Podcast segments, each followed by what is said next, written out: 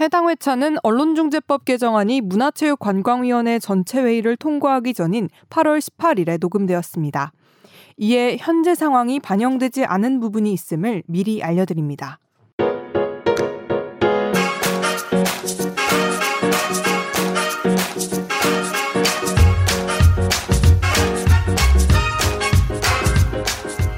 최종 의견 281회 시작합니다. 저는 진행을 맡은 박하정 기자고요. 오늘도 어김없이 김선재 아나운서님과 정현석 변호사님을 모셨습니다. 안녕. 안녕하세요. 어, 어 김이 있는 것 같은데요, 하나. 어김 없이 한 명이 안 왔다.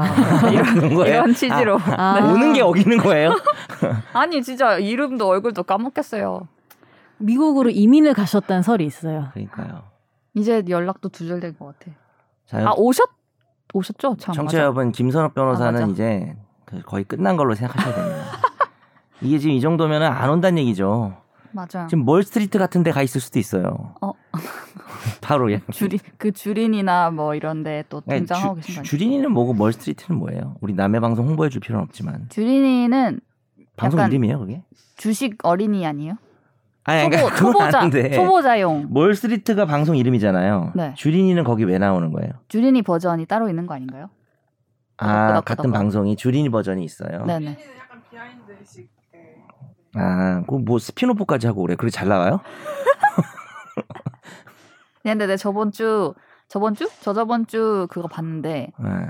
우리가 제일 잘 나온 것 같은데. 아, 진짜? 네. 우리 뭐 했지?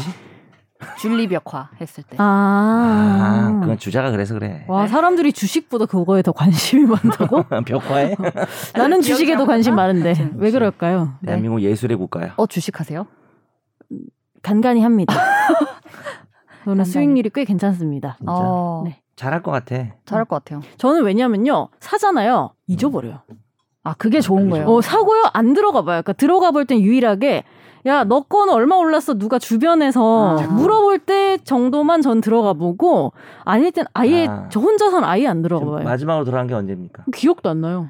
너거 얼마나 올랐어? 지금은 떨어졌을 거예요. 그거 지금 말하면 뭐. 들어간다면서요. 어? 그렇게 말하면 들어간다면서요. 모르겠는데 하여튼 저 괜찮. 저는 한지 좀 됐어요. 근데 음. 이번에 폭발할 때 들어가지 않아가지고. 아 이렇게 장기 음. 투자 이렇게 묻어놓고 한 사람이 잘하는 것 같아요. 예. 저 심지어 비밀번호도 한번 핸드폰 바꾸면서 까먹어가지고 근데 어플도 깔고 본인은 그랬어요. 작게 작게 한다지만 이제 크게 하는 사람들이 그렇게 되려면 돈이 엄청 많아야 되기 때문에 그러니까 그렇죠. 그래서 문제죠. 전 그런 잃을 가능성이 있는 무언가는 전혀 하지 않아요. 아, ISTJ가 원래 그래요. 아 진짜요? 소금이잖아요. 아직도 세상의 소금. 세상의 빛과 소금이어서 그래요. 짠 거 아니에요, 좀. 어 맞아 짜요. 술값 잘 안 내고 뭐 그런 거 아니에요? 밥값 잘 안 내고. 더치 좋아하고. 아이고 그런 건 야, 아니고. 내가 지금 지나가는 많이 말, 베풀고 살아요. 네. 이 세상이 너무 바뀌어. 내가 지금 지나가는 말처럼 네. 술값 잘 안 내고라고 했는데 네. 너무 어색했어요, 이 말하면서. 술값을 술을 마신 지 너무 오래돼. 서로 간에 술값을 내주고 이런 게 너무 오래돼가지고. 정말 내주고 싶다. 그러니까. 우리가 술 술값을 자 같이 이렇게 할 그게 없었네요. 예, 뭐, 뭐, 최종 의견도 당연하고, 주변에서 맞아. 술 먹을 일이 아예 없다 보니까, 다음 주가 너무 옛날 얘기 같아. 술. 오기 전에 미리 생일 축하드려요. 어, 맞다. 나 생일이구나. 이제 곧 생일이에요. 청취자 여러분, 제가요, 생일을 맞이했습니다. 무슨 소리야, 이게. 빰빠밤빰. 우리 업로드 날 생일. 아니에요? 와우. 네? 어? 업로드 날 거? 생일 아니에요? 그, 그, 그, 그렇죠. 아, 그러니까 업로드 다음 날이죠. 아 업로드 다음. 날인가? 아 야, 알려면 정확하게 알아. 빰빠밤빠밤. 카톡이 정확하게 알아요. 그래? Congratulations 요거, 요거, and celebration. 뭐 이절, 뭐, 보통 한 소절 하는데, 셀러브레이션까지도. 2절 하네. 3절. 요게 카톡에 자기 생일 공개하는 설정 있잖아요. 난 껐다. 이걸 이제 끄냐 켜냐에 따라서 그 사람 성격이 좀 드러나는 것 같아요. 근데 그런 사람이 있어요. 그날 아침에 분명히 없었는데 오후쯤에 그게 생기는 사람이야. 그게 그게 어떤 그런 거지. 아 알아줬으면 좋겠다라고 해서 어. 오후쯤에 켠 게 아닐까 하는 생각을 처음부터 한 적이 있어요. 켜졌으면은 그냥 뭐 그러려니 하는데. 아, 그러니까 미리 꺼- 켜놔야겠다. 뭐냐면은 또 껐을 때는 아 약간 좀 너무 많이 축하할까봐 껐는데 진짜 끄니까 너무 축하를 안 하는 거야. 맞아. 사람들 요즘 이거 이거 보고 거의 다 하는 것 같아가지고. 아 근데 선재는 그걸 꺼놨네. 저는 오래됐어요 끈지. 음. 어 오래 없었던 것 같아요. 네. 혹시 맞아. 켜놔도 별로 축하 안 해줘서 끈 거 아닌가요? 아 그런데 제가 그 실험을 해봤어요. 얼마나 차이가 나나. 네. 근데 끄면요 정말 안 와요. 좀 해. 필요가 있겠다. 그러니까 심지어 가족한테도 안 올 수 있어요. 약간 문화가 이제 다 켜놓고 하니까 이걸 보고 어차피 알아채게 음. 되니까. 더 안 챙겨주는 게 아닐까? 저 사람의 생일을 기억해주는 문화가 없어진 거 아닙니까? 아니 진짜로 왜 우리가 핸드폰 번호도 못 외우잖아 이제 가족끼리도. 솔직히. 그러니까. 근데 가족끼리 생일도 못 외우는 것 같아요. 그러니까 어, 우리 근데 엄마 외우, 외우고 있었어. 아 저 봤죠 켜놓으셔서 아 벌써 떠요? 벌써 떠요. 며칠 벌써 전부터 떠요. 며칠 아, 그 전부터 들어가면은? 이번 주에 생일인 사람 이러면서 뜬다니까요. 아 진짜? 야 나는 이번 오늘 친구의 생일을 확인해. 보세요. 나 이번 주 생일인 애가 50명인데요. 이거 어떻게 하죠? 핵인싸네 핵인싸. 제가 아니 너제 친구가 되게 4천 개 많으신가 봐요. 게 어 다가오는 생일 축하드립니다. 축하드립니다. 그러니까 요즘은 서로 그걸 모르는 저희 엄마도 이거 보고 제 생일인 줄 알았다 그러더라고요. 거짓말이에요. 엄마는 알겠죠. 자 웃기려고 했는데 웃기지도 않고 조작 방송 오늘 약간 조작에 대한 그런 이야기가 주제죠. 아 네, 뭐 그런 얘기가 네, 네. 허위 조작 보도 네. SBS 지켜볼 거야. 그런 거 안 하나? 안 하겠죠? 갑자기 아 네, 네. 네 정현석 변호사님의 고정 코너가 되었어요. 정현석 변호사님의 den남 순서입니다. 아니 근데 진짜 제가 이 어떻게 아 이게 아니, 너무 웃겨서 아니 네. 그니까 아니 연기가 잘 안 되네요. 아니 그 댓글을 읽어야죠. 근데 저희가 이게 어제 밤에 올라온 건가요? 오늘 네, 새벽 그쵸? 다이 PD님이 네네. 보내주셔서 알게 됐는데, 네. 어 방금 개소름이었어요. 읽어주세요 직접. 저 아니에요 선재 아나운서 읽어주세요. 샤방가이님이 정현석 변호사님 생일 미리 축하드립니다. 대박. 최종 의견에 살아있는 화석 같으세요. 앞으로도 쭉 좋은 토크 부탁드립니다. 8월 17일 화요일 대구지법 김천지원에서 경북 구미 3세 여아 사망 사건에 대한 1심 선고 공판이 있었어요. 미성년자 약취 및 사체 은닉 미수 혐의로 기소된 피고인에게 징역 8년이 선고됐는데 재판부가 원고 측이 제시한 쟁점들에 대해 인정했던 논리들을 한번 정리해 주시면 좋겠습니다. 아직 구체적인 아이 바꿔치기 방법에 대해선 입증을 못했더라고요. 네. 아, 그렇군요. 아, 근데 진짜 이 정도 사안인데 8년밖에 안 나오네요. 이게 음. 미성년자 약취, 약취가 납치했다는 건가요? 뭐지? 네네네. 네. 맞습니다. 사체 은닉 미수. 8년밖에 안 나온다고요? 그러니까 왜 그랬는지 좀 한번 봐야겠네요. 저도 지금 상황은 음. 잘 기록은 모르겠고 어쨌든 제 생일 축하 댓글에 반대가 또 다섯 개가 달렸습니다. 아니 근데 내가 되게 웃긴 게 지난번에 내가 한번 되게 징징댔잖아요. 아니 네네. 왜 반대를 하냐 네, 댓글에 네. 차라리 앞으로 달아라. 네. 그 말하고 딱 들어보니까 좋아요 반대 기능이 없어졌었어요 잠깐. 혹시 알아요? 정말요? 인턴 계속 아세요? 있었- 계속 있었던 거아 아니에요? 진짜로 한 2, 3일 정도 없었어요. 야 그래서 내 말을 듣고 이렇게 해주는구나. 이게 설정이 되나 봐요. 아니 그러니까 SBS에서 할 수도 있겠죠. 어... 우리는 댓글에 좋아요 안 나빠요. 하겠다. 진짜 이거 꿈꾼 거 아니에요. 내가 요즘 비몽사몽이긴 한데 3일 그러더니 다시 생겼어요. 그래가지고 약발이 오래 가지 않았네요. 어쨌든 말씀하신 판결도 우리가 한번 다뤄볼 네, 수 한번. 않을까. 이 사건은 너무 초반에부터 막 그 뭐 DNA 뭐죠? 뭐 그런 거 있지 않았어요? 뭐 진짜 엄마가 누구냐. 친 자식 뭐. 아니라고 네. 했죠. 그리고 아직 낳은 적 없다고. 그 아이가 아직 이 피고인의 딸이 낳은 아이는 그래서 지금 어디 간지 아직도 모르고 뭐 약간 이런 음. 상황인 것 음. 같더라고요. 이번 주는 제가 이걸 준비 못했는데 다음 네. 주에 집중 탐구는 아니어도 뭐 화재 네. 판결에서 간단하게 소개를 해드리도록 하겠습니다. 음, 네. 어, 약속을 해버렸네. 어머, 네. 네. 다음 다음 댓글, 댓글. 무건의 낭이님이 음. 어, 골룸에 달아주셨습니다. 아니 주말인데 최종 의견 어디 있나요? 금단 증상 온단 말이에요. 이렇게 남겨주셨습니다. 저희가 지난주에 한번 휴방을 해가지고 우리가 지난주에 쉬었나요? 네. 아, 아, 맞다 지난주 쉬었죠. 네. 소희리님이 달아주셨습니다. 안녕하세요. 열심히 역주행 중인 청취자입니다. 200회 초반까지 왔는데 시의성 없는 질문에 죄송하지만 듣다 보니 전설의 25회 이야기가 종종 나오던데 궁금해서 찾아보니 네이버에도 팟빵에도 안 보이네요.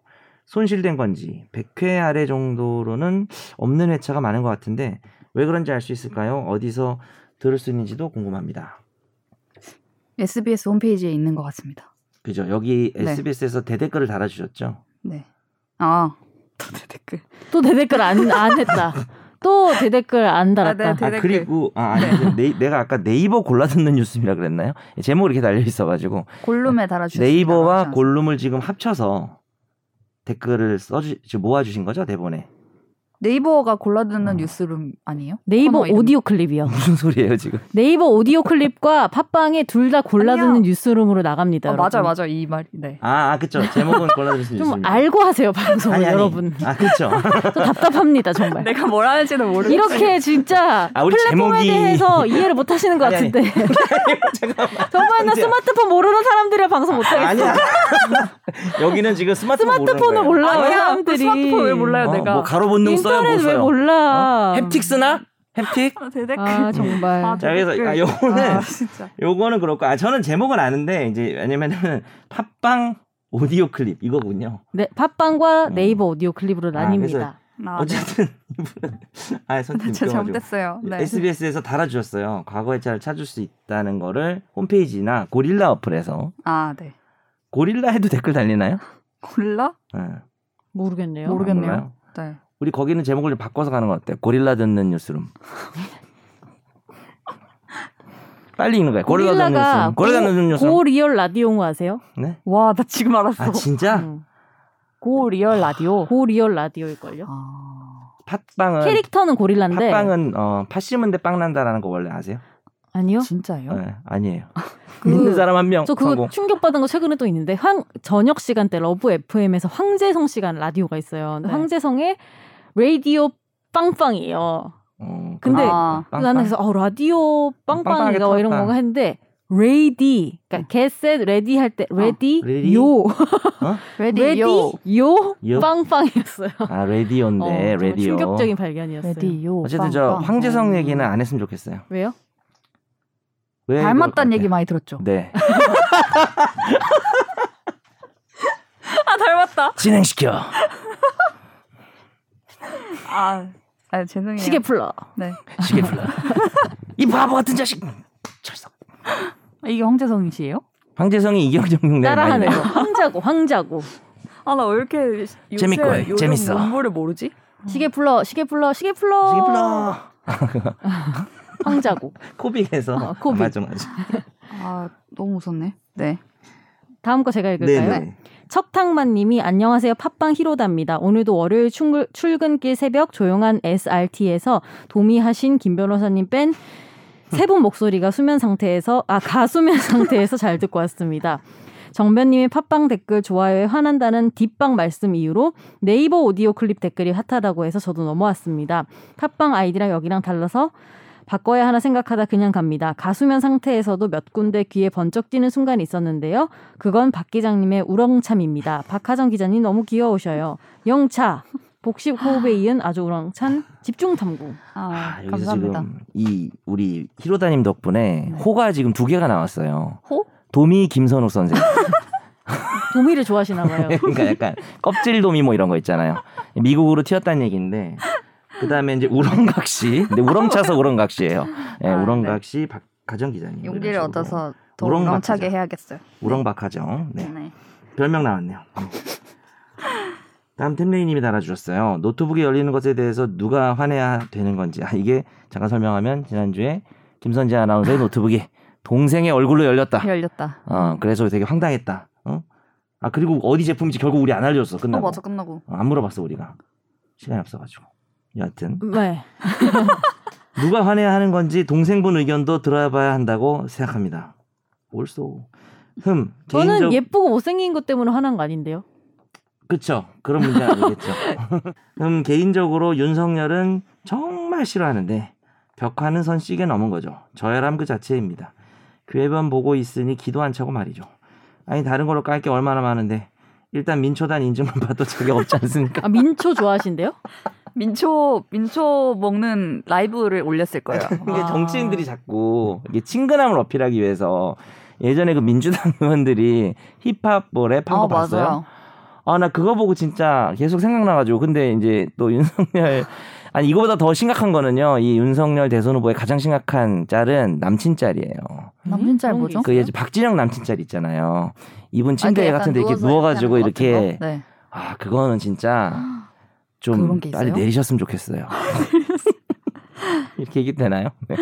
아 그러니까 좀 안 어울리는 것 같아요. 아 개인적인 강아지. 이거. 어, 개인적인 그러니까 뭔가. 억지로 뭔가를 연출해서 아, 그렇죠. 하려는 거는 다 거죠. 아 이거구나. 후보뿐만이 아니라 그뭐 민주당 후보들도 지난 예전에 뭐 정세균 후보나 맞아, 이런 그 사람들이 막 뭐 이런 거 번거지 모자 썼더니 예. 킹오파에 나오는 그 캐릭터 같다 그러고 뭐 하여튼 그런 게 있었어요.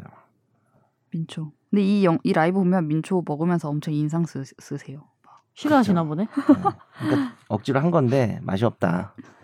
민초단이 아니신 거네요. 그쵸 민초단이 아닌 거죠. 음. 나 완전 민초단인데 억지로 민초단 하려고 하는 사람들 보면 화가 나요. 아 그래요? 네. 저 안 할게요. 저못안 먹어요. 좋아하시지 잘. 않아요? 네, 잘 못 먹어요. 네, 그런 것 같아요. 네. 그리고 위드트리킬러닷컴 님이 기읒 치읒 이응이 뭐예요? 이게 이게- 도움을 달아주셨네. 지읒, 기역, 치읒, 이응. 이게 찾아봤어요. 뭔지 몰라서. 아 이게 요즘 뭐 이 얘기가 있어요 이런 얘기가? 이게 정글 차이라는 말에 그건데 어, 그럼 의미는 뭐예요 정글 차이? 그게 롤이라는 게임에서 정글러라는 어떤 유닛이 있나 봐요. 아, 근데 이제 다른 다른 역할을 하는 유닛을 맡은 사람이 정글러들이 못해가지고 우리가 졌다 약간 이런 식으로 지는 아. 지는 팀에서 약간 이건 정글? 차이다. 예, 예, 탓할 때? 뭐 이렇게 쓰는 말이라고 하는데 저는 이게 법률가라서 아 그래서 그래서 이게 무슨 맥락에서 이게 어, 나온지 저는 이거. 주거 침입인 줄 알았는데 맞잖아요. 네. 저 언뜻 보고 최고 존엄인 줄 알았어요. 최고 존엄. 최고 초놈이잖아요 이렇게 되면. 그러니까 뭔가 안 맞아. 자음은 똑바로 읽어야 될 거 아니에요 햅틱 쓰면서. 네, 틱이요? 햅틱 휴대폰 아니에요? 네. 네. 아무튼 이게 어떤 맥락에서 달렸는지 모르겠어요. 음, 그렇군요. 네. 다음, 다음 댓글이 댓글. 또 있어요. 소일이님이 갈매기 크크크 입담 좋은 변호사가 아니라 법에 대해 많이 아는 개그맨 같아요. 기분 좋았습니다 이 댓글. 이런 말 들으시면 뿌듯하죠, 되게. 네, 그러니까 개그가 성공했을 때가 네. 어떤 승소보다 지금 이분이 변호사 같지 않다고 한 거잖아요 지금 변호사 재밌는 변호사가 아니라 그냥 이, 이 개그맨 같다고 법을 좀 아는 황재성보다 재밌어요, 뭐 이런 말. 영차. 황재성 이러던데. 시계 불러. 영차. 아니 나 어쨌든 황재성 닮았단 말 정말 싫어합니다. 하지 마세요. 황재성보다 재밌어요. 금지예요. 영차. 재밌지 않아요? 야 너 약간 성대모사 재미 들인 것 같다. 원래 취미 재밌더라고 없는데. 그거는. 어, 시계 풀러. 성대모사 재미를 들었더니 아, 두 분이 이렇게 겁나 고독하구만. 폭주하시면 또 아, 인생이란 참 재밌어.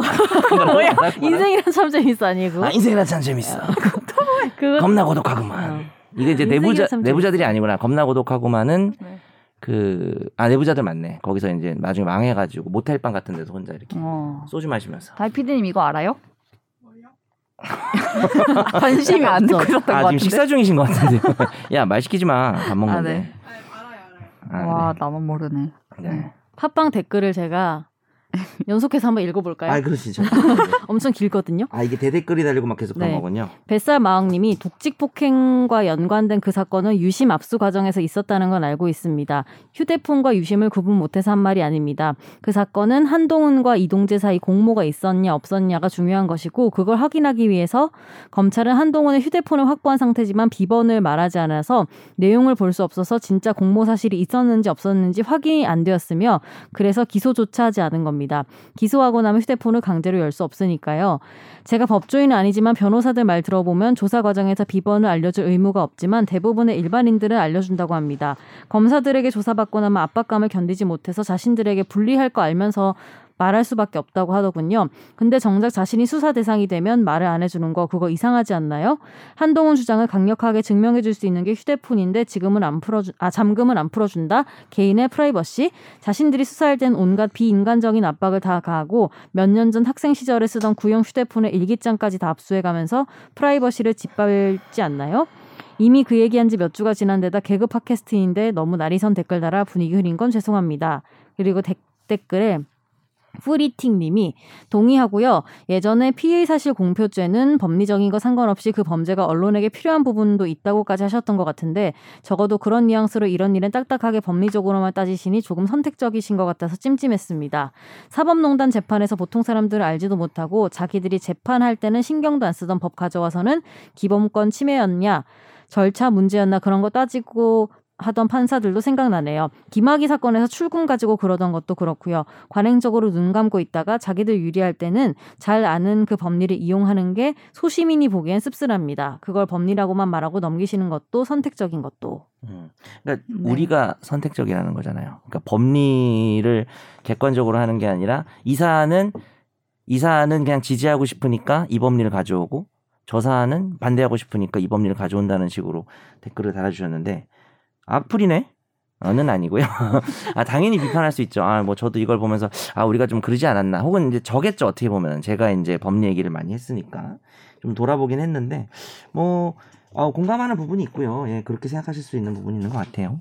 근데 뭐 한두 가지만 얘기를 해보면 음 조사받을 때 휴대폰 비밀번호 절대 알려주지 말라고 변호사들이 얘기해 줍니다. 음. 휴대폰 비밀번호 알려줄 의무는 전혀 없고요. 어, 법을 잘 몰라서 검사가 그냥 알려달라고 하니까 알려주면 이제 이미 제출이 되는 건데 법을 잘 몰라서 그런 피해를 입는 거는 안타깝죠. 그리고 그런 상황이 없지 않죠. 근데 어, 뭐 휴대폰 번호, 비밀번호 알려주는 건 좀 달라요, 이야기가. 자기 휴대폰은 요즘 아시겠지만 요즘 같은 세상에서는 모든 것을 보여주는 것이기 때문에 이게 유심 카드가 압수 대상이야 따라 다르기 때문에 뭐 한동훈이 뭐 다른 애들은 휴대폰 비밀번호를 막 어, 막 억지로 까고 지는 안 까고 그렇게 말할 문제는 아닌 것 같고요. 첫 번째로. 그 다음에 이제 우리 프리팅님이 달아주신 것 중에서도 그쵸 우리가 저희가 어 지난번에 그 사법농단 관련해 가지고 한번 했었죠. 와가지고 네. 계속 읽고 앉아 있고 지나간 것도 읽어달라 그러고 이제 우리가 그거는 비판했었는데 뭐. 그거랑 네. 한동훈 비밀번호는 비교할 게 못 된다. 그거는 절차적으로 안 되는 건 아닌데 그런 식으로 활용했던 사례가 아예 없고요. 예, 그렇게까지 하는 거는 불법이라고는 못하지만은 진짜 욕먹을 문제죠. 하지만 유심 압수가 들어왔을 때 비밀번호를 알려주지 않는 거는 저는 절대 욕먹을 일은 아니라고 생각해요. 그건 알려줄 의무가 전혀 없기 때문에 그게 무슨 검사니까 법을 잘 알아서 이용했다? 뭐 그렇게 생각하진 않아요 개인적으로. 뭐 또 저하고 뭐 생각이 다르실 수는 있겠죠. 그리고 이제 네, 네. 뭐 다른 사람들은 제가 저는 이게 뭐 조사를 받아보거나 한 경험이 없어서 뭐 어떻게 이게 그리고 조사를 받아본 사람이 주변에 많지 않아서 뭐. 잘 모르겠지만 뭐 대부분의 일반인들은 그렇게 못한다라는 게 뭐 어느 정도의 뭐 느낌인 건지 어느 정도의 네. 통계인 건지 뭐 네, 그런 거 네. 우리가 모르죠. 네 그리고 어떻게 물론 뭐 이렇게 조사를 받는 과정에서 이렇게 하, 하라라고 하면 해야 되나 뭐 이런 생각이 들 수는 수는 있겠죠. 있겠죠. 네 그런 근데 많은 사람. 뭐 예를 들어서 네. 뭐 설령 많은 사람들이 모르고 비밀번호 알려준다고 해도 그럴 의무가 없는 거를 해줄 필요는 없는 거고 또 우리 네. 뱃살망이 단거 중에 아니 휴대폰만 까면은 본인의 진실을 입증할 수 있는데 그건 아니죠. 그걸 오히려 그 범죄 혐의를 검찰에서 입증을 해야 되는 거고 심지어 이동재에 대해서도 지금 무죄가 나온 거잖아요. 확정은 아니고 그때도 얘기했지만 한동훈은 이게 기소조차 할 수가 없으니까 못한 거예요. 이거는 무조건 무죄입니다. 해봐야 증거가 없기 때문에 그래서 여기서 한동훈이 왜 휴대폰을 까서 자신의 진- 진실을 알려줍니까? 이미 자기가 범죄 혐의를 저질렀다는 증거가 하나도 없는데 범죄 혐의를 저질렀다는 증거가 하나도 없는데 왜 휴대폰만 까면 자기의 무죄를 입증할 수 있다. 무죄를 왜 자기가 입증해요? 검찰이 입증해야 되는 거지. 그래서 요건 약간 앞뒤가 바뀐 얘기가 아닌가. 라고 생각을 합니다. 한동훈 편 전혀 들고 싶지 않아요, 저는. 근데 이게 법리적으로만 설명하는 건데 이게 좀 안타깝긴 해요. 저는 하나도 자꾸 돌아보 내 한동훈 편을 들고 있나? 자꾸 돌아보는데 내 한동훈 나 한동훈 좋아하네? 어, 뭐 이런 거 혹시 혹시 알고 보니 아 근데 아니에요. 정말 아니고 그냥 법리만 가지고 이야기하는 겁니다. 그래도 그래도 그렇게 비친다면 어쩔 수 없겠죠. 그죠? 네. 겸허하게 받아들이겠습니다.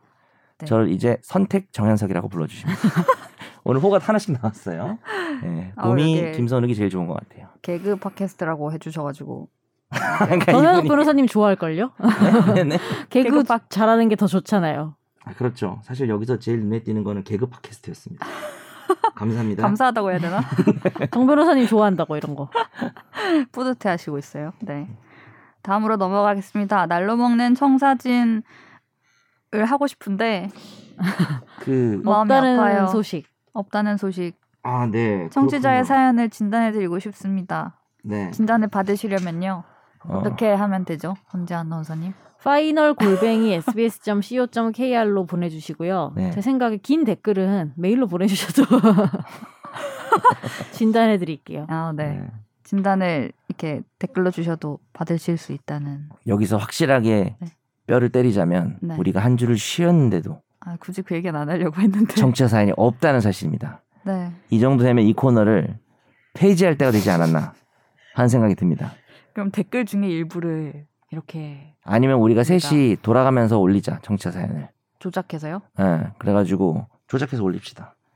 어, 이번엔 예전에 그런 적 있었다면서요? 김도미 씨께서 올려주셨는데 뭐 이런 식으로 해가지고 권지훈 기자가 박우렁. 보냈잖아요. 그러니까 자기가 권지훈 기자가 권지훈이 약간 장난친 적 있죠. 자기가 하면서 했나?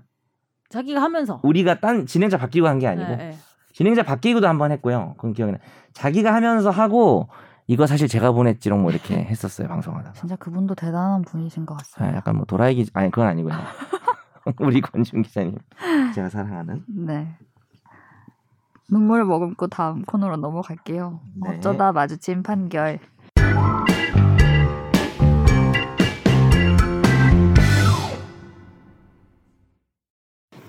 A 씨는 채팅으로 알게 된 청소년들을 협박해서 성적 학대 모습을 촬영하게 하고 이를 파일로 보내게 했습니다. 경찰은 A 씨가 사용한 SNS 계정을 통해 접속 IP를 추적했고 IP 주소에 거주하는 A 씨의 동생 B 씨를 피의자로 특정해서 B 씨 이름으로 압수수색 영장을 받았습니다.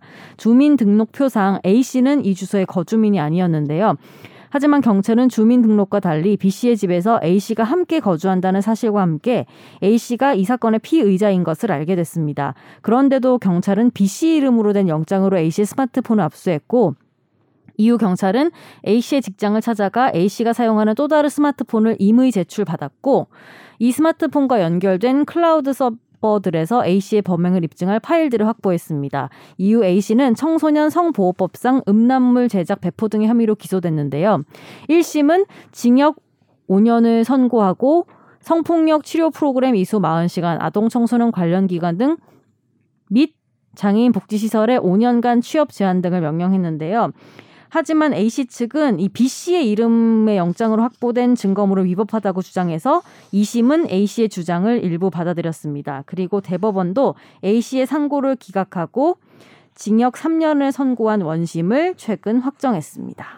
아 그래서 무죄가 된 거죠 이 개 자식이 그죠? 이 나쁜 놈이 무죄? 무죄가 된 거죠. 근데 무죄인데 왜 징역 3년이 선고됐어요? 아 그러니까 위법 것만 무죄. 그러니까 그 요거와 이 위법한 증거와 관련된 이 음. 증거로 인정된 범죄들만 근데 이 정말 나쁜 놈이잖아요. 여기서 진짜 교훈을 느껴야 됩니다. 수사기관이 이렇게 그 절차를 위반해서 증거를 수집하게 되면은 나쁜 놈을 처벌 못하는 그렇다고 이제 절차를 우리가 없앨 수는 없잖아요, 그죠? 예, 형사 절차는 어쨌거나 국민의 신체에 대한 구속이고 이러다 보니까 어, 여러 가지 자유에 대한 심각한 침해이기 때문에 이 절차 규정을 준수를 잘 해야 되는 거죠. 근데 생각해 보니 지난번 그거랑 비슷하게 이렇게 음. 검찰 쪽에서나 경찰 쪽에서 알아서 실수를 하면은 이 사람 입장에서는 예전에 그런 거 하나 있었지. 근데 이럴 때 예를 들면 영장을 네. 이제 동생 걸로 발부받은 걸로 네. 형 거를 이렇게 해- 그냥 한 한 것 치고 했잖아요. 네네. 이제 다시 못 해요? 다시 못하죠. 이제 발부받아서. 무죄가 나온 거를 다시 이제 뭐 처벌할 수는 없어요. 같은 혐의에 대해서. 와. 그러니까 되게 심각한 거죠. 그래서 재판부 이제 증거 사용하려면은 이제 뭡니까 그 스마트폰 나온 파일들이 압수수색 영장이 있어야 되는데 이제 그런 게 없었던 거죠. 그래서 이게 영장주 위반이 된 거고 그다음 클라우드 파일은 스마트폰을 제출하면서 아이디랑 비밀번호를 임의로 제공했던 클라우드 속 파일만 유효로 보고 아이디 비번을 제- 제공하지 않은 다른 클라우드 이제 클라우드가 음. 여러 개 있는데 그러니까 아이디랑 비밀번호를 안 줬는데 이걸 이렇게 보게 되면 위법하다라는 음. 거죠. 영장 없이 뭐- 봐서 위법한 거겠죠? 이것도 영장을 받았으면 그렇죠. 예. 받겠죠. 그럴 수 있는 거죠. 그래서 근데 이제 물론 이제 수사기관 뭐 잘못하긴 했는데 또 긴급하게 또 수사를 해야 되고 이런 여러 가지 상황들 때문에 이런 실수들이 가끔 나오는 것 같더라고요. 음, 나쁜 놈들 처벌 못하는 것도 되게 안타까운 일인 것 같아요. 허무하다. 진짜 네. 허무한 것 같아요. 이렇게 다 해놓고 근데 네. 그래서 절차상에 이게 되게 중요한 것 같아요. 그렇죠? 네, 맞습니다. 절차를 잘 지키는 것도 중요한 것 같아요. 음, 말짱 도루묵이 되는 음. 수가 있는. 많이 혼났겠죠? 아무래도. 그렇겠죠. 근데 뭐 정황에 따라서는 이게 약간 애매한 부분들도 좀 보여서 음. 어, 혼나고 회식하지 않았을까. 그래, 네. 그럴 수 있지 이러면서. 네. 네, 다음 순서로 넘어가겠습니다. 집, 우렁차게. 아 진짜 우렁차게 하려고 했는데 영차. 죄송해요. 확 내가 영차. 영차. 영차. 재밌군. 집중 탐구.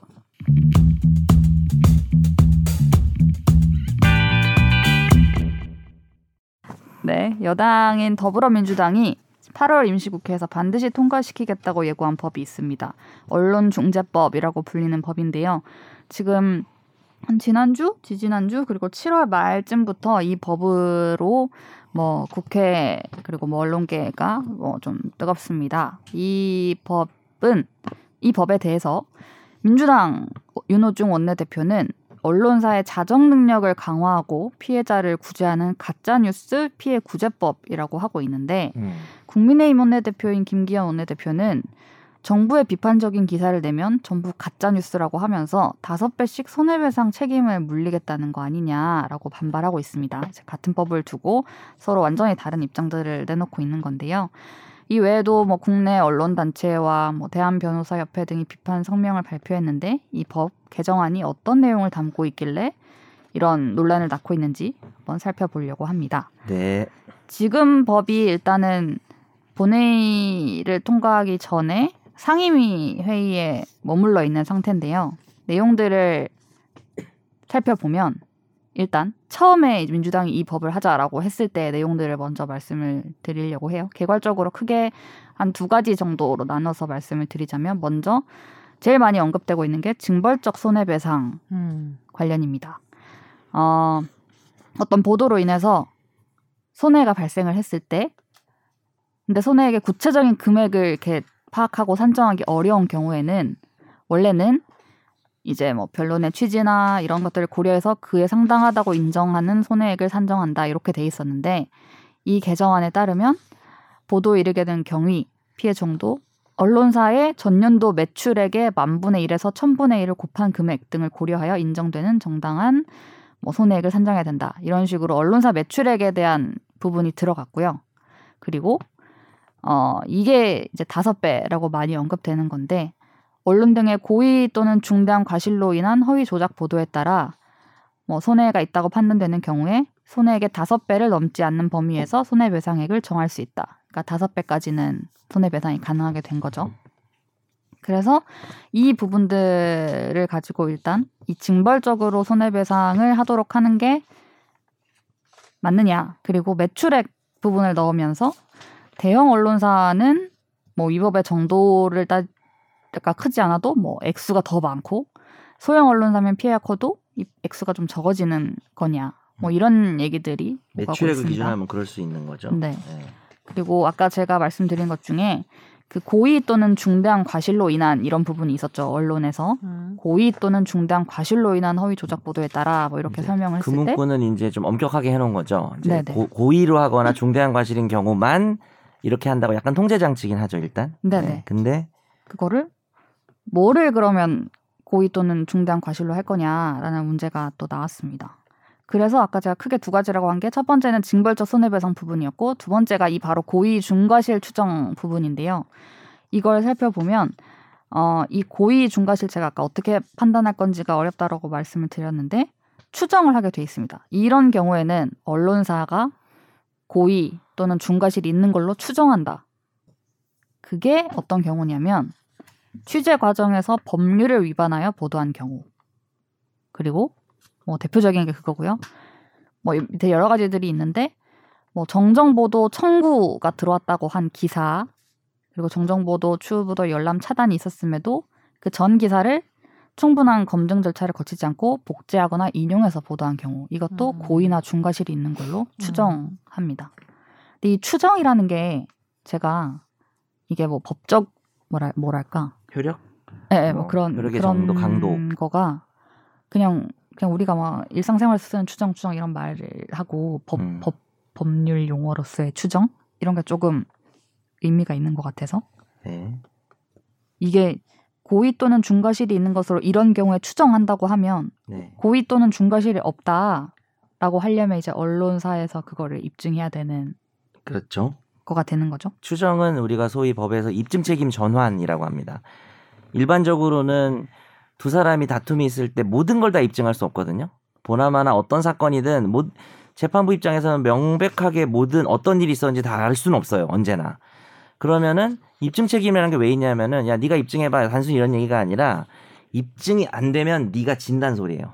입증 책임은 그죠? 네. 어, 너 거기 있었어? 얘가 있었어? 없었- 전 없었는데요. 얘 있었는데요. 둘 다 입증 못하면은 입증 책임 있는 사람이 지는 거고 입증 책임 없는 사람의 말을 그냥 진실로 보겠다는 거죠. 음.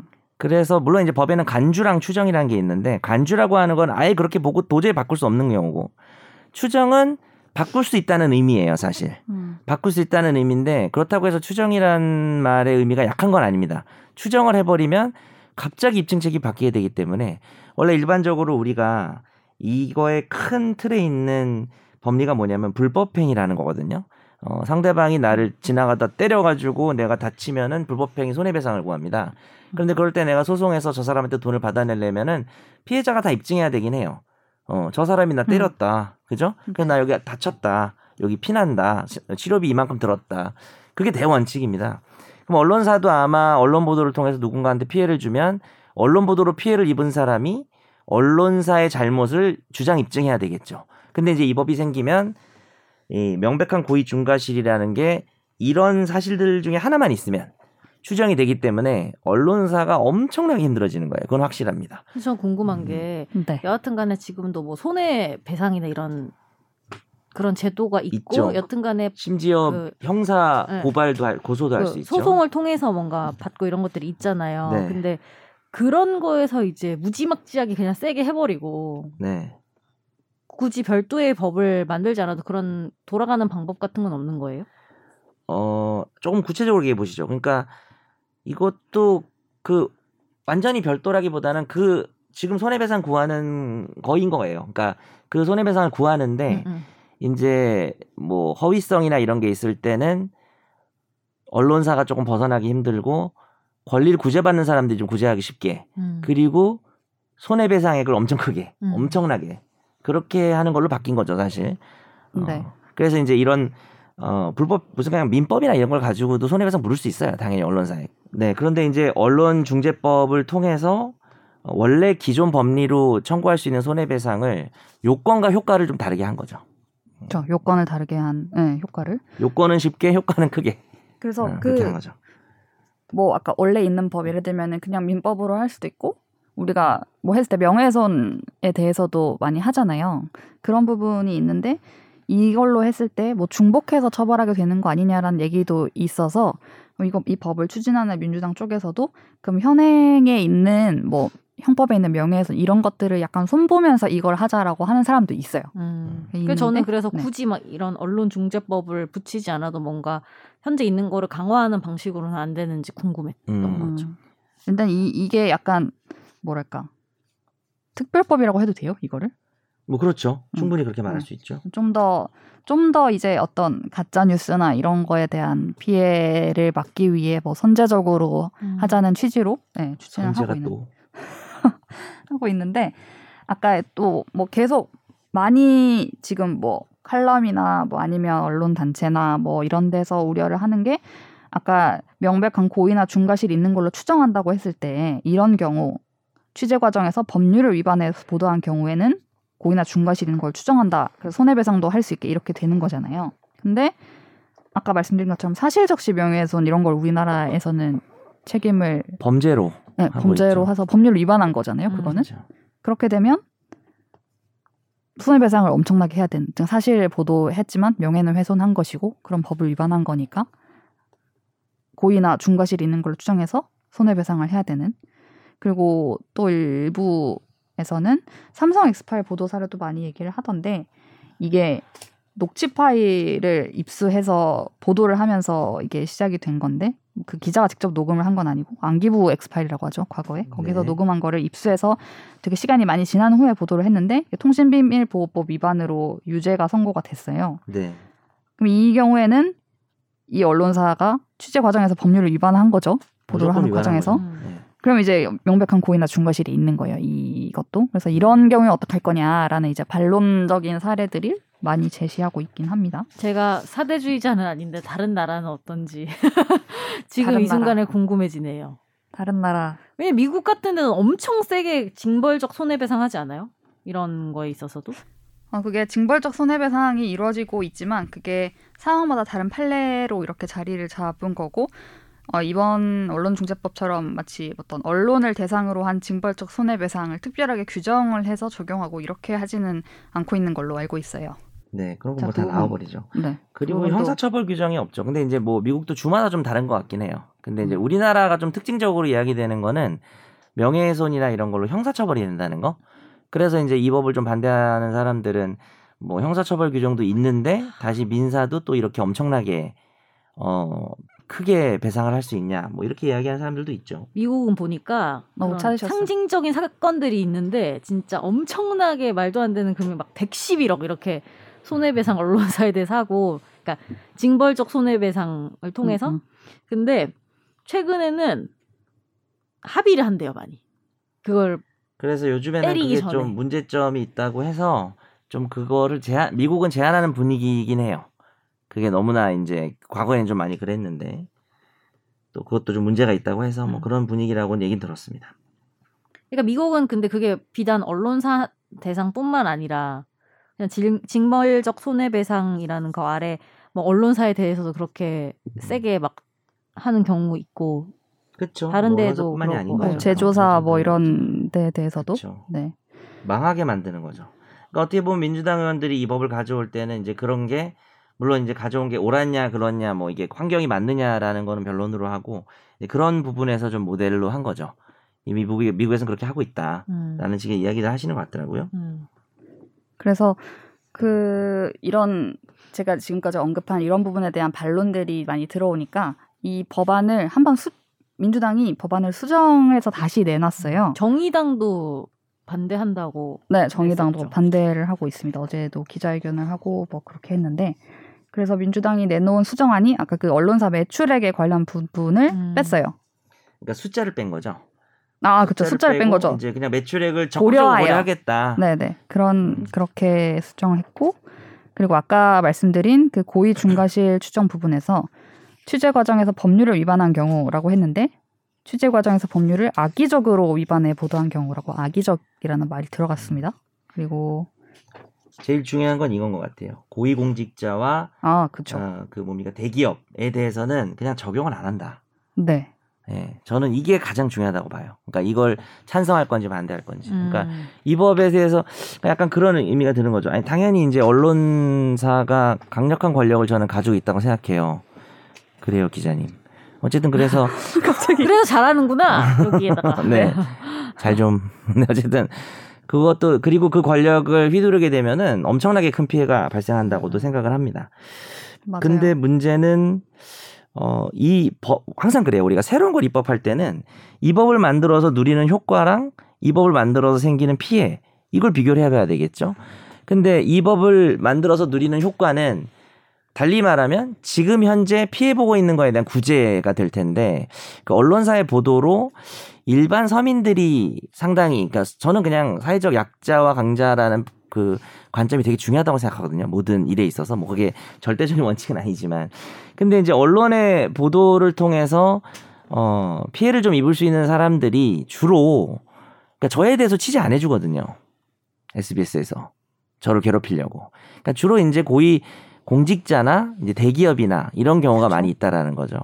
그래서 그리고 이제 언론이라고 하는 거는 보도하는 과정이 정말 힘들잖아요. 그리고 그 과정에서는 이제 악의적으로 취재윤리나 법을 위반하는 그 언론인들은 정말 나쁜 놈들이지만 뭐 크고 작은 오류도 생길 수도 있고 어, 의도하지 않은 위반도 있을 수 있는 거죠. 그 그런데 그 과정들에서 지금 방금 여기 있었지만은 악의적으로 법률을 위반한다는 말이 들어가고 안 들어가고도 큰 차이예요. 취재 과정에서 법률을 위반하여 보도한 경우로 하면은 요만큼 위반했어도 엄청나게 손해배상을 해줘야 되면 어떻게 되겠어요? 그 위축인 거죠. 음. 언론사 입장에서는. 그래서 이게 법이 나쁘다는 건 아니지만 이 법이 가질 수 있는 매우 심대한 문제점들에 대한 고려를 한다면 어 저는 이제 이런 이런 법은 좀 생겨나야 된다고 생각을 하는 편이긴 한데 어 수정안이 어, 훨씬 더 의미가 있지 않을까. 그리고 음. 고위공직자나 대기업에 대한 보도에 있어서는 음, 언론사가 보도할 때 이런 식으로 좀 겁을 줄 수도 있는 너 잘못하면 알지. 뭐 실제로 우리가 예전에 외국이나 이런 데 있었던 사건 보면은 언론사에서 되게 힘들고 외롭게 보도하려 그러면 너희 언론사 망하게 해주겠어. 뭐 이런 대기업들이 이런 말들 하잖아요. 근데 이제 그런 것들이 좀 보일 수 있지 않을까 싶어서 그런 게 좀 우려가 돼서 아 이게 지금 민주당 수정안인가요? 아니면 정의당 수정안인가요? 민주당에서 이제 반론들이 막 누구예요? 들어오니까 이거 수정한 사람은? 음. 그 문체위 간사를 맡고 있는 박정 의원이 기자회견을 열어가지고 음. 이제 우리 민주당에 어. 추진하던 거를 이렇게 고치겠다라고. 그 이 사람 말 들어줘요 민주당에서 그럼 이렇게 될 거예요? 가능성 했어요. 있어요. 어, 민주당 아니죠. 네. 아 그래요? 네, 민주당 이렇게 좀 고치면은 좀 나은 것 같아요. 그전 걸로 되는 건 아니죠. 아, 전 걱정되더라고요. 지금 지금 이제 민주당이 하겠다는 안은 이거고 이걸 가지고 이제 음. 그럼 이렇게 진짜 할 건지 말 건지를 가지고 다 얘기를 하고 얘기를 있는 하고 중인 거죠. 되게 웃긴 게 지금 야당 국민의힘당은 반대를 하잖아요. 네네. 근데 그게 약간 야당 어떤 포지션에서 오는 게 아닌가라는 생각도 드는 게 예전에 이명박 시절에도 그 뭡니까 MBC에 대해서 뭐 이렇게 언론 탄압이 있었고 박근혜 시절에도 그 뭐였어요 정윤회 문건인가요? 그거 했을 네. 때 세계일보인가? 네네. 거기도 이제 언론 탄압이 있었잖아요. 그래서 이런 법은 아까 그러니까 그 개정 그 수정하기 전 법은 이거 어느 정권이 들어서든 상당히 그 언론을 위축시켜서 어, 정권 비판이나 대기업 비판을 어렵게 만드는 법이 아닌가. 저는 좀 개인적으로는 수정되기 전에 법은 악법이라고 생각을 합니다. 이거는 그냥 이것도 선택적이라고 누가 하는 거 아니야? 괜찮아요. 선택 정연석이잖아요. 그러니까요. 이걸 국민의힘당에서 발의했으면 내가 엄청 신나게 깔 수 있을 텐데 국민의힘당 까면은 별로 욕 안 하더라고요 요즘에. 근데 민주당 까면 하도 욕들 하니까 말을 못 하겠어요. 어쨌든 그래서 전이 법만 봅니다. 처음에 만들어진 수정안은 그나마 낫고요. 수정안 전의 법은 아 글쎄요 뭐 근데 저는 이런 생각이 마이너스가 들어요. 훨씬 크지 않은가. 그 회사에서 법무팀이 있잖아요. 있을 거 아니에요. SBS도 있고. 있죠. 자, 그러니까. 거기 채용이 늘어나잖아요. 만약에 이런 법이 탄생하면. 아 그래? 고용 교- 고용 효과를 늘리는 왜냐면 그러면 일단 통과시킵시다. 아니. 일단 그 건수 케이스가 엄청 많아질 거 아니에요. 그렇겠죠. 일이 엄청. 많아지지 않을까요? 한, 음. 한 건에 걸리는 액수가 커지고 네. 뭐 약간 이런 뭔가 음. 그냥 그런 생각을 잠깐 해봤네요. 네. 그리고 네. 물론 이제 그런 건 있어요. 이 그 수정되기 전에도 30조의 2의 2항에 보면은 어 그래도 이제 고위공직자나 대기업에 대해서는 악의를 가지고 허위 조작 보도를 한 경우에 하나에 적용한다라고 돼 있는데 요 그럼에도 불구하고 좀 문제는 이제 악이라는 말이 어 조금 애매한 거예요. 원래 법에서는요. 좀 설명을 드리면 법에서는 악의가 알면서라는 뜻입니다. 음. 근데 이렇게 악의를 가지고라고 말을 해버리면은 좀 의미가 달라져요. 아 감정 진짜 나쁘게? 어, 그러니까 네. 나쁜 감정을 가지고. 근데 저는 이게 좀 애매해질 수 있는 게 대기업이 예를 들어서 환경을 오염시키고 있어. 나쁜 감정을 가지게 되지 않나요? 예를 들어서 이 대기업에 악의는, 대해서 이 아, 악의는 알고 했다는 악의를 가지고 보도를 하는 거죠. 근데 또 그리고 이제 문제가 그럼 조작 악의는 없었다 뭐 이런 느낌이네요. 그러니까. 조작 보도는 문제가 있어요. 아, 근데 문제가 이제 있죠. 어, 네. 조작 보도는 이렇게 해도 돼요. 이렇게 이렇게 크게 물려도 되는데 여기 핵심은 허위 보도죠. 우리가 이제 허위 보도란 말을 들으면 무슨 생각을 하는지. 허위는 나쁜 거죠. 허위 보도하면 안 되죠. 근데 허위 보도라는 거는 일어날 수밖에 없는 부분이 있어요. 근데 중요한 건 그 과정에서 언론사가 필터링을 제대로 했냐. 해도 이렇게 드러날 수밖에 없었는 거 아니면은 그냥 목적을 가지고 하여튼 저 사람을 비판하기 위해서 제대로 알아보지도 않고 허위로 보도했느냐. 근데 지금 제가 말한 그런 기준 필터링들이 대법원 판례에 있어요, 사실은. 이 법이 있든 말든. 그러니까 충분히 그렇게 믿을 만한 상당한 이유가 있으면 허위 보도를 해도 면책이 된단 말이에요, 지금 법 질서에서는. 근데 이번에 만드는 법은 허위 보도도 물론 요건이 좀 있긴 하지만은 전체적으로 뭐 제가 다 설명하기에는 너무 길지만 기존에 있던 대법원의 판례 법리보다는 어쨌거나 허위가 발생하면 언론사 입장에서는 어 정말 망할 수 있는 음. 큰 피해 우려가 있기 때문에 어 조금 걱정스럽지 않나 하는 생각이 좀 듭니다. 그런 게 있었어요. 최순실 사태가 있었을 때 네. 초반에 막 보도가 나온 것 중에 이제 기업들에게 이제 어떤 지원을 요구했다라는 식으로 네. 뭐 재단이나 이런 부분에 대해서 그런 초반에 보도가 나왔었는데 이제 시간이 지나서 재판을 했을 때 그 부분에 강요죄는 무죄가 나오게 나왔는데 네, 네. 나왔는데 그러면 결과적으로는 그때 했던 게 허위가 그쵸. 된다 엄격히 따지면 허위라는 건 나중에 알게 되는 음, 거거든요. 그러면 음. 그러면 다 엄청난 징벌적 손해배상을 해야 되느냐 그런 의혹 제기나 그 과정에서 어떤 대해서 작은 법률 위반이 어, 있으면 그런 그런 네. 얘기들도 있고 네 그래서 수정안이 좀 낫다고 생각은 되면서도 또 수정안 같은 경우도 법률을 악의적으로 위반했다. 이것도 또 이제 악의적으로란 말의 해석이 원래 법이라는 게 좀 추상적이긴 한데 어 이렇게 언론사에 발생하는 피해가 엄청나게 크게 생길 때는 그 요건들이 좀 명확한 단어들을 좀 써야 되는데 어 조금은 불명확하지 않나라는 생각이 좀 들어요. 네. 그래서 음, 지금 어쨌든 계속 이 상임위 단계에서 여야가 치고받고 있는 상황이고요. 정의당의 경우에는 이게 독소 조항이 아직도 남아 있다라고 하는 입장인 거고, 그러니까 예를 들면 아까 말씀하신 허위 조작 뭐 이런 얘기를 했을 때 그거의 정의를 정확하게 사실이 아닌 경우라고 명확하게 해야 되고 뭐 대한변협의 경우에도 뭐 그런 법원이 사실 허위 조작 보도 여부를 최종적으로 종국에는 판단할 수밖에 없는데 네. 뭐좀 아직 추상적인 부분이 있다. 그리고 아까 매출 얘기가 또 남아 있는 것 그리고 언론사에게 고의 중과실 그 부분이 아직까지 뭐 독소 조항이다라고 주장하고 있긴 해요. 그래서 이게 뭐 상임위를 통과해서 본회의로 가고 막 이렇게 되면은 아마도 이 논란은 뭐 당분간 좀 더 이어지지 않을까 싶기는 한데 네. 뭐 수정안이 일단 나왔는데 뭐 논의 과정에서 또 뭐가 수정이 될지 뭐 어떨지는 아직 잘 모르겠습니다. 음. 일단은 한번 수정안이 나온 상태고요. 뭐 제가 이걸 준비하면서 참 많은 생각이 들었는데 제가 또 무슨 말 저는 일단은 궁금한 좀- 게 네. 청취자 분들이 얼마나 이 사안에 관심이 많은지 일단 궁금해요. 왜냐하면은 음. 여튼 우리는 이쪽은 법조인이시고 우리는 네. 언론사에 일을 하고 있으니까 이 법이 이제 좀 그렇게 관계가 느껴 있는, 네. 관계가 있는 법이니까 가깝게 느껴지는데 일반 분들이 보시기에는 이 법이 어떤지 그리고 음. 얼만큼 또 관심이 가는지에 대해서 저는 궁금하더라고요. 관심은 이제 뭐 정당에 대한 지지를 많이 하고 이게 정치에 관심이 많으신 분들은 관심이 있겠죠. 이게 지금 정치권에서 가장 어, 다툼이 있는 소재니까. 근데 이제 그런 게 아니고서는 별로 관심이 없죠. 왜냐하면 이 법이 저는 국민 개개인의 생활에 미치는 영향은 그렇게 크지 않는 것 같아요. 음. 오히려 이 법이 생기게 되면 아까 말씀드린 것처럼 어떤 큰 단위에서 큰 변화가 일어날 것 같고 그다음에 이제 언론사는 엄청난 변화를 겪게 되는 거고 박하정 기자님도 이거 뭐 준비하시면서 제가 볼 때는 본인이 언론인이다 보니까 제가 약간 말하기가 약간 그치, 조심스러운 게 호스트인데 있고 뭐 본인 의견도 있겠지만 네.